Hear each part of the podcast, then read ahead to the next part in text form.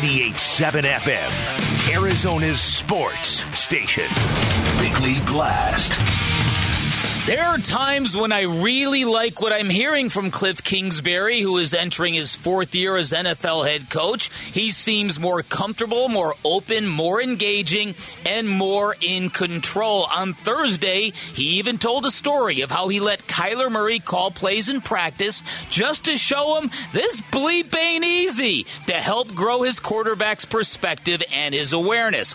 But there's something new that's bothering me, and that's because Camp K isn't even a training camp anymore. And we know that because after Hollywood Brown's speeding ticket, we learned that veterans have the option of staying in their homes, sleeping in their own beds, giving them the freedom to do things like, oh, I don't know, get in trouble, like Brown just did.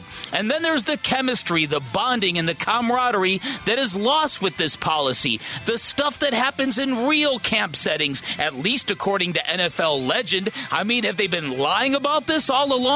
Imagine how those old school grunts who went through two-a-days in full pads under the withering sun without water feel about this training model. Now, I also worry because a football team is a small army of men, and they need some level of discipline and control. They need guardrails. They need to be protected from themselves. But most of all, I'm worried about the psychological effects of training camp in your own stadium and sleeping in your own bed, because this isn't even even camp at all. This is just football practice. And we're talking about practice? Man,